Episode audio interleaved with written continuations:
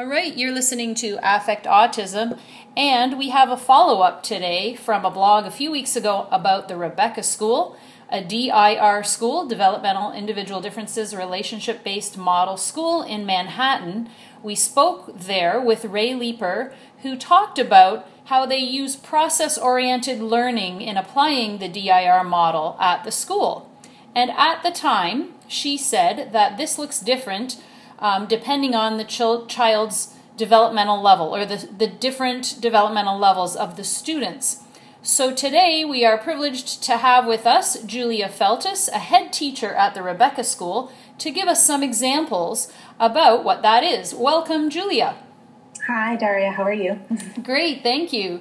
So um, maybe you can take a second to just remind our listeners, or for those who didn't hear the podcast about the Rebecca School, what is process oriented learning?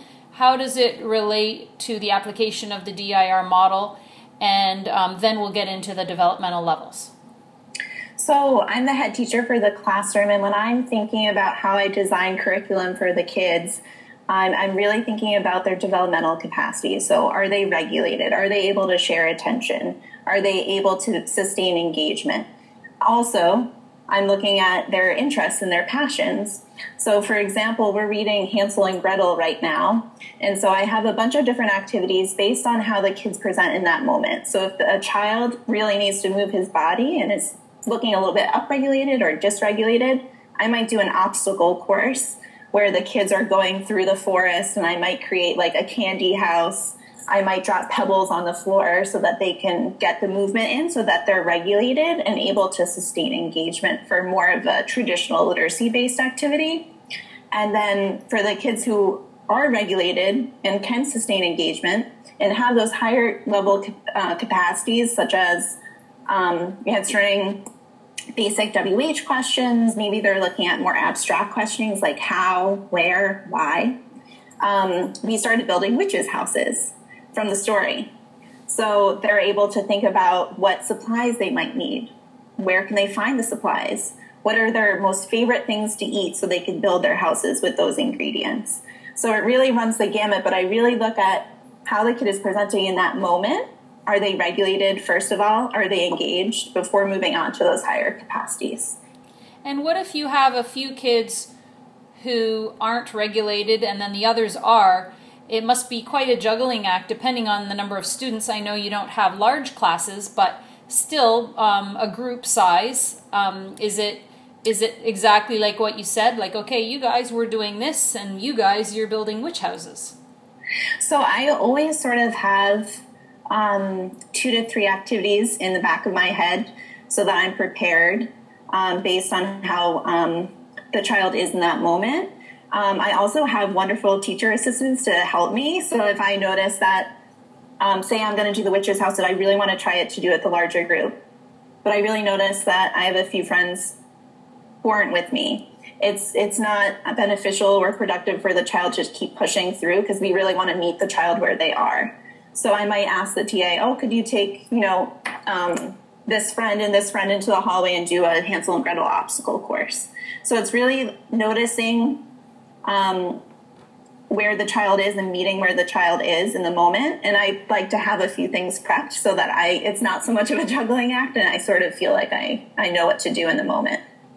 So while you're prepared, you really are um, monitoring moment by moment as opposed to sticking to a strict agenda which which you hear a lot of traditional type of teaching approaches do. They stick to an agenda and expect the kids to follow and if they don't it's behavior and there's a consequence. Whereas you're really monitoring so, the the pulse of the room and and sort of taking care of it on the fly but with that expectation already in your head so, I mean, we're ready to say I come into a reading group and I have a certain idea of how I want the group to go. I'm ready to throw it away at a moment's notice because if I see a, a child who has a, an idea or an interest, we're going to run with that because that's how they're going to be most engaged and, and, willing to participate for a longer period of time. And it's not really about what I have in mind for the group, it's really about um, allowing the children to really use those higher level thinking skills and it's what we come away with. It's not necessarily the product that we come out with, it's the process. Um, so, for example, I, it happened today actually. I had a certain idea of what we were going to do for reading today. And one of the kids said, Well, I want to rewrite the story. He's like, I want the witch, I want the witch to be eaten by the kids. so I was like, All right. So I scratched my whole plan. We got out some paper and we started rewriting the story. And we started with the characters and who the character should turn into. So we went through Hansel, Gretel, uh, the witch, the woodcutter, the stepmom, and the bird that they follow to get to the house. And they came up with some really cool ideas like kangaroos and owls and a woodpecker and lots of cool things. So it turned into something completely different. And it wasn't what I had in my, you know, teacher plan book, but it was better because it was the kid's idea. I just love that. I love that. And um, I think the most important thing that you said is it's not about the product, it's the process. And that's the whole point of process oriented learning.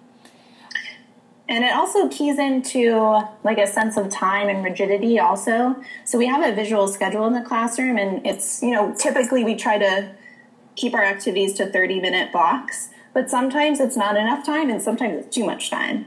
And so it really helps the kids work on to, on rigidity as well. So for example, today we were really into writing the story and we went over and one of the kids was like wait it's time for movement. We usually do yoga. And i said yeah but we're working on something different. It's you know it doesn't always we don't life is not predictable. Things happen. And this is sort of like a way in sort of a natural way to work on changes those unpredictable things that happen in life and we're okay when it happens because we were doing something fun. Yes, we missed yoga and it's going to happen later in the day, but we're okay. That's great. Um, and did you have um, some examples of? I mean, I, I you touched on it a bit, but how do you apply this idea of process oriented learning at different developmental levels? So I'm not sure if you have the same class of kids the whole day, or if you have a few different groups yeah, of kids. Or we, we have the same the same group of kids. Um, I think a good activity to sort of explore that would be our community foods group. So it's a group that I run with our speech therapist. So each month we have a new community food, and we start off in the first week uh, making predictions about what we think that food might be. Um, so I might give clues. Uh, I have a mystery bag where we put the actual food in the bag and we can feel it, we can smell it. We're not going to look yet. we can shake it around. So that gives students of all developmental um, abilities and also um, different sensors as well. So I have friends who don't like to touch sticky things or wet things or slimy things. So if the community food, which was pumpkin last month, uh, was in a bag, maybe they could smell it. Maybe they could shake it around. Maybe they could squeeze it in a bag so they don't actually have to touch it. Whereas some friends might be more comfortable with that so that they can explore it in a different way. So we have um, a lot of different ways to explore the same thing and meeting students where they are so that we're not turning any kid off. We want the kid to be able to join the group in whatever way they can. And what are the ages of your students? The youngest is eight, and the oldest is turning 14. So it's a pretty wide age range this year. Okay. Um, but we're finding that it, it, the age, the chronological age, is not necessarily what matters most. Mm-hmm. Um, I, when I'm planning activities, I really look again um, where the students are developmentally in general, where they are presenting that day at you know at a given moment, and also what what are their interests what are their passions. So like this summer i had a lot of kids who really loved transportation. So we did a whole unit on the subway. And um, we read a bunch of books about the new york city subway system. We talked about new york city landmarks.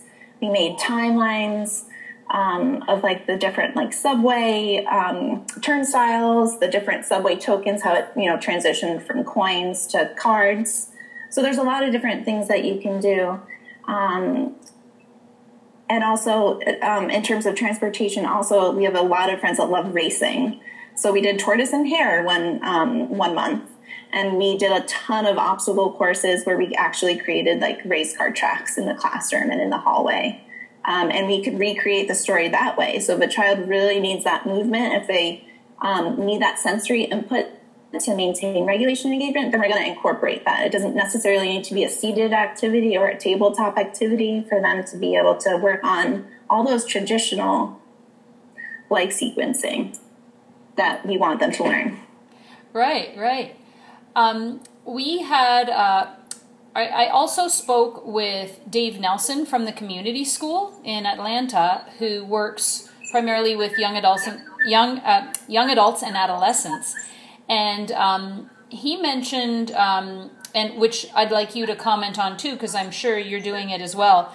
He mentioned um, a lot about the group process, and now he was speaking about a small three person, three student group, and um, how you have that added dimension of peer interaction and um, getting the peers to co regulate with each other and shared social problem solving at the fourth developmental capacity. Um, I wondered if you could give us some examples of doing that as well, because it sounds um, so interesting that you're working all these different transportation things. Um, not only are the kids at different developmental levels, but then you're also trying to to get them to do it together. Right. Um, I mean, this happens all the time in like a literacy group. Um, it happened the other day where we were trying to explain um, why Hansel sticks out a chicken bone instead of his finger when he's locked in the cage by the witch. And some friends really understood that Hansel is trying to trick the witch so that he's still considered too skinny to eat. Um, and some friends didn't understand it. And so I really was trying to have the kids that did get it um, try to explain to their friends um, in a way that they could understand, in a way that they could explain. Because sometimes it, it, works better to hear from a friend than, than your teacher sometimes than from an adult. Um, and so we actually had two peers um, act out the scene. Um, and it, it, it really solidified their understanding, but also they were working on regulation because they were getting a little bit frustrated that they couldn't move on from the story, but we wanted everyone to understand. So I was working on sort of their frustration tolerance and their regulation and also perspective taking, like think, thinking about your friend, oh, they don't really understand it yet. How would they feel if we moved on and they didn't get it? And it really worked. And the kids worked together and they were able, you know, we had a few adults co-regulating and just offering, you know, validation. But they were able to explain the scene to the friend and the, and the friend got it and he was so happy and he was so proud. And then his friends were happy that you know everyone understood and that they were able to help. Oh that's wonderful. And it doesn't always go that way. Right right you know, some friends might get frustrated and need to take a break and co-regulate in a quieter um, environment and then rejoin. Um, but that is our goal. I mean it, it's groups are, are tough because you have a, a lot of different developmental abilities and you know a lot of different factors that come in um, based on the day based on the moment. And you're really trying to glue the kids together. Right right. Um, do you find um, that your class because i assume the way that they're grouped at the start of the year um, the class tends to be in a cluster of about the same developmental capacity at their best. So, are they? It sounds to me from the topics that you're discussing that these are children working at the four, five, and six levels of, of developmental capacities. Is that about accurate? Um, we have a few friends who are are more or less solidifying the first three capacities. I would say, but uh, I'd say it's about half and half. Okay. Um, I think the hardest jump is to go from capacity three to capacity four. And I think a lot of our kids are there. They're like at the cusp. Mm-hmm. So I think that's why the group is working really well this year because we have um, the kids who do have those higher level skills who are filling in the holes at the bottom. And then we have the kids who are just getting there. And I think having them work together, they're sort of helping each other out to fill in um, the areas of more of difficulty yeah, I know our son was at uh, you know at his best at the third capacity, which seemed like you know three years or something, and he's finally into four now, and he's working through some of those harder pieces in level four of the motor planning, the sequencing, the um, the um, um, oh, what was I going to say? Um, but what really did help him was that a couple of new kids came to the school last year, and mm-hmm. they were at higher capacities than he was, and I think that really did help to pull him up a little bit.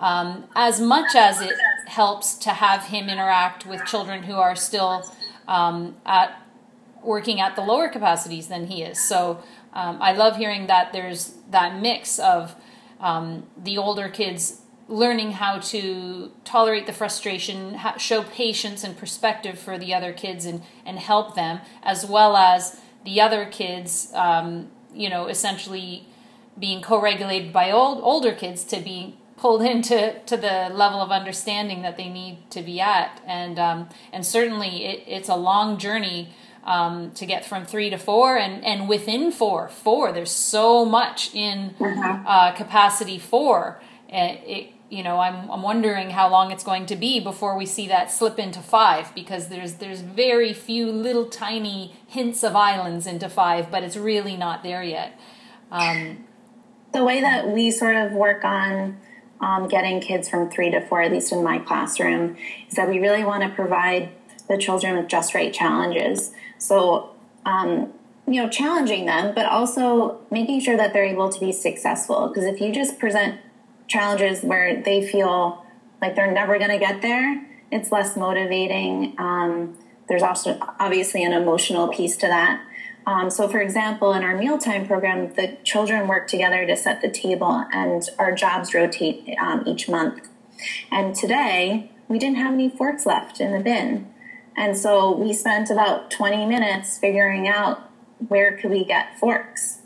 And for some friends, it's very easy. Oh, the forks are in the snack cabinet on the fifth floor. Like, I'll go get them. But teachers, we really work in the classroom be like, wait, like, you know the answer, but this friend doesn't know. Like, how can we help them? So, I mean, that's like another layer to capacity for problem solving when it's not more or less, you're not answering the question right away, but you're really thinking about how to explain it to another person. So that's how that kid is going to um, widen his capacity for. And then you're also challenging the other child to come up with a novel idea or think about, oh, there's none in the classroom. Where else could I look? Right, right. And, um, and going back to something you said earlier too, which is um, having maybe operating at a level three, level four, but having constrictions at level one, which is so much the case for, for my son who's so upregulated all the time, and really allowing that movement and helping that regulation um, so that you're able to keep them up at that higher level to challenge them um, as opposed to staying down in that co regulating the whole day. Right. I mean, it actually happened today where we had a child um, who has those higher capacities who can reach four, five, and six pretty regularly. Um, but when things, um, unpredictable things happen, um, if he can't find something that he really needs in the moment, um, we see him dropping back to capacity one and trying to get back to a state of regulation. Um, so we really look at how, how the child is presenting in the moment and and um, changing the way that we're interacting in the moment based on that. So maybe we were asking pretty high level questions. Actually, the child was coming up with his own Disney Channel show starring one of the teacher assistants, and he wanted to create a logo, and he couldn't remember how to tell her how to draw the Disney um, like shape, and he couldn't explain it, and he wanted to find a phone to show her the picture and we don't use cell phones at our school, and um, we don't tend to use a lot of technology. And we didn't have a phone, and he got really upset. And he felt like he couldn't get his idea across without it because it was different than what he had in his mind. Um, and so we dropped, we you know dropped what we were doing in the higher capacities and, and started to co-regulate with him.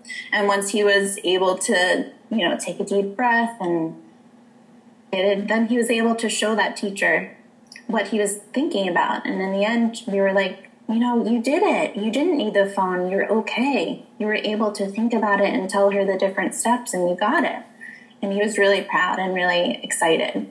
Um, so it's, it's sort of like yes, this kid can reach those higher capacities, but we're, we're filling in the holes in the foundation because the regulation piece is, is, is the most important that like one through three is, is terribly important if we don't have that. Um, the higher capacities have nothing to stand on. Right, right. Um, and um, another thing about um, a lot of kids on the spectrum for sure is the anxiety. So um, when you're talking about working through the problem and getting there and, and reassuring him and saying, see, you did it, you didn't need a phone. Um, do you find that a lot of work is spent sort of scaffolding the child through a process that they usually would rather just give up and do something else because it's too difficult and carrying them through and then and then once you do um, how important is that piece that you reflect with them and say this look you did it you can do it and and is, do you see that the confidence is increased by doing that over and over again in different yeah, I mean, situations that, that happens all the time and i mean that highlights why the process is is so important and so meaningful. Um, because you know if if something is easy all the time when things are hard we don't know how to get through it. So it's sort of going through those challenges even though it's difficult to see a child become dysregulated or frustrated um, it's a necessary part of learning and growing and, and learning how to deal with the unpredictable things that are necessary part of life. And um, i mean it happens to us you know like unpredictable things happen. And because we've gone through challenges and came out the other side we know we're going to be okay. And so we know how to sort of to cope and self-regulate. And that's what we're, we're um, striving to teach the, the students who have issues with regulation. That it's going to be okay that we're, we're there with you. We're going to make it out to the other end. And I think it's it's so important that um, that the staff at the Rebecca School is so empathetic and really able to attune into those children and really see what they're going through, because I I can imagine it's difficult sometimes for adults to put themselves in the place of where they might be, and and I, I have a memory from myself in kindergarten and um, you know it, it's clear as clear as day to me. I remember it like like it was just a few years ago, but I was five, and I remember that I was so excited to tell my kindergarten teacher, and and I'm you know I was very neurotypical. I had had no issues. Um, I was excited to tell my teacher that I just found out that my cousin was in the morning kindergarten class and I was in the afternoon kindergarten class. But I couldn't for the life of me remember the word cousin, so I kept saying my friend and I was saying, Jody is my friend. And my teacher was saying, Oh, that's wonderful. Yes, that's nice. And it was so frustrating to me that she didn't get it. Like, no, no, no. She's my um um um friend. Oh, that's nice. That's nice. And I tried again the next day and I had forgotten the word again. And then I think it was however many days later or the next day, she said, Oh, Jody's your cousin, Daria. And I was like, yes, yes, yes, yes. And I just remember that feeling of being understood. And like, that's how Dr. Greenspan talked about it. You can't beat feeling understood. So, um, just having that experience for for adults who find it for even for parents that are listening that find it difficult to relate with their children when they're going through these frustrating behavioral issues just to sort of step back and think you know, what's really going on for my child? Because it, it seems frivolous to me, but for them, it's not. They're really frustrated and they just can't get it out, or they can't remember, or they can't, their body's not letting them. Um, right. So, um, yeah, I think the work that you guys do um, is amazing. And it, it, happened actually today where um, we were doing lunch jobs and a student had the job of passing out plates, and we've had a few plates break, and so we have like two different versions of the plate. We have a blue plate and a white plate, and a lot of the friends prefer the white plates. Um, and so um, this peer was passing out the plates, and um, one of his friends got a blue plate, and he was really upset. And the easiest thing I could have done would have been, all right, you can use the white plate. You don't have to use the blue plate. But I think it's really important to work through that challenge because sometimes you're not going to get what you want. It's not going to be the way that you envisioned it in your mind. And we have to be able to work through that and and not become dysregulated all the time. And so um, I worked through it with him with a whiteboard. I would write down like um, different like facial, like with like emojis or something, or it looks like you're really frustrated, or I might mirror his affect with my face. Um, and within 15 minutes, he was able to use the blue plate, and he said, maybe tomorrow I'll get the white plate. Aww. And so, like, and I was like, you did it. Like, I'm so proud of you. You're okay. The world didn't end. You're going to use a different plate and that you're going to be fine. Because um, it sometimes feels like you're falling off the face of the cliff when things don't go your way, when it's, you have a very memory based world in a certain order in a certain thing, way that things happen. And if it doesn't go that way, it's devastating. Yeah, I mean, we go through that with our son um, very regularly. He wants a specific glass I started giving him to drink his water in. I found this cool Pac Man glass mug, and I played Pac Man as a kid, so I thought it was so cool. And one day I gave him his water in that Pac Man glass. Well, now that's all he wants. And if it's not the Pac Man glass, like, no. And so hearing that is great because now instead of just saying, okay, I'll go wash the Pac Man glass and give it to you, I know now that this can be a floor time moment where I can work through it with him and say, oh, I know, I know. Um, but you know, it's tough because ah, you know, this. it's hard, and you never want to, you know, especially if it's your own child. It's very difficult to see um, someone dysregulated and frustrated and upset, and you want to make them feel better. um, but I, I, I think it's because it's not my own child. I think it's much easier for me um, to, to challenge a child in that moment, you know. And I, I still want to um, do it in a very loving and supportive way, um, but I, I really want to um, work on, on, on that frustration tolerance and, and, problem solving. And it's happened so many times. I mean, the same child I was talking about with the, with the plate, he, we used different colored cups and he lost his cup and we were figuring out what to do. And I had an extra one and it was pink. We did not want pink. And so we've been working on it for over two weeks about what we're going to do. Um, first, we, he decided he wanted to color it blue the marker washed off when we were cleaning cups. So I was oh. like, oh, that, that was a great idea, but it didn't work. We need to come up with something else. He thought about paint. We painted it blue. Same thing happened. And then finally, this happened last week. He noticed a peer who has a, a, a milk drink that he really likes. And he decided to take the wrapping off of the can of milk, laminate it, and tape it around the pink cup so that he could have a cup that was like his friend's Aww. and it wasn't pink anymore. So he, I mean, it took two weeks. I mean, that's the process. Yeah, he ended up with something really cool. But to me, the most important part is that two weeks of time that he was really, really thinking and, and working through a lot of different challenges. The process, which, as you said, supportive and loving, and that talks about the R and the DIR model, the relationship, which is really um, how he's able to get through it. You didn't just say, sorry, that's your cup, deal with it. You really worked through it, and you didn't work through it for two minutes or five minutes. You worked through it for two weeks, as you just said.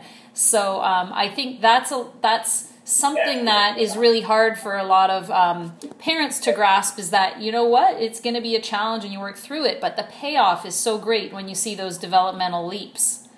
Of um, course. Yeah. I mean, the relationship piece is so important to our kids.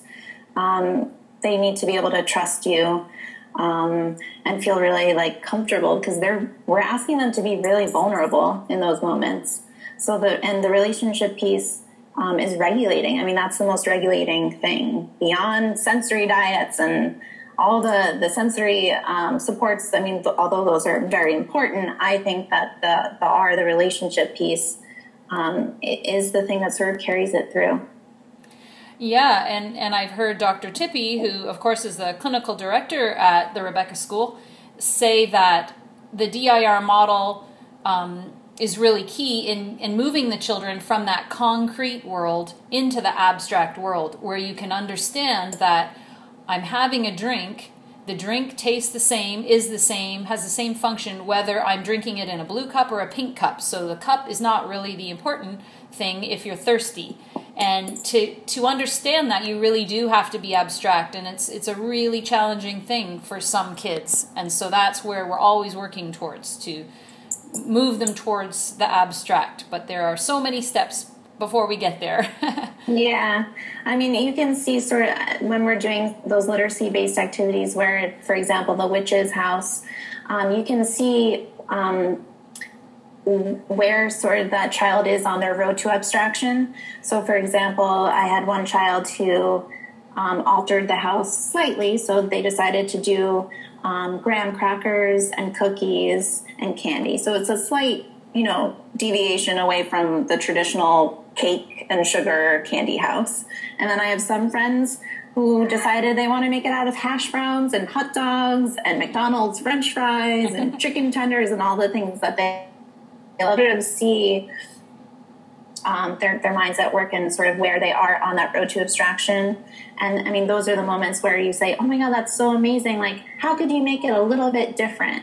So your, cha- you know, those just right challenges. Okay, you want to use oatmeal. What else can you use? You want to use candy. How else can it be different? Here's the picture of, of the witch in the house. Could we use a different color candy? So I mean, just the even tiniest little changes, and then that's how what we're building on. Yeah, yeah. Well, thank you so much for meeting with us, Julia. And um, if anyone's listening, you can see some more details and links in the full blog post. And um, I can't thank you enough for taking the time to speak with us today. Thank you so of much. Of course, Julia. my pleasure. Thank you. Until next week, here's to affecting autism.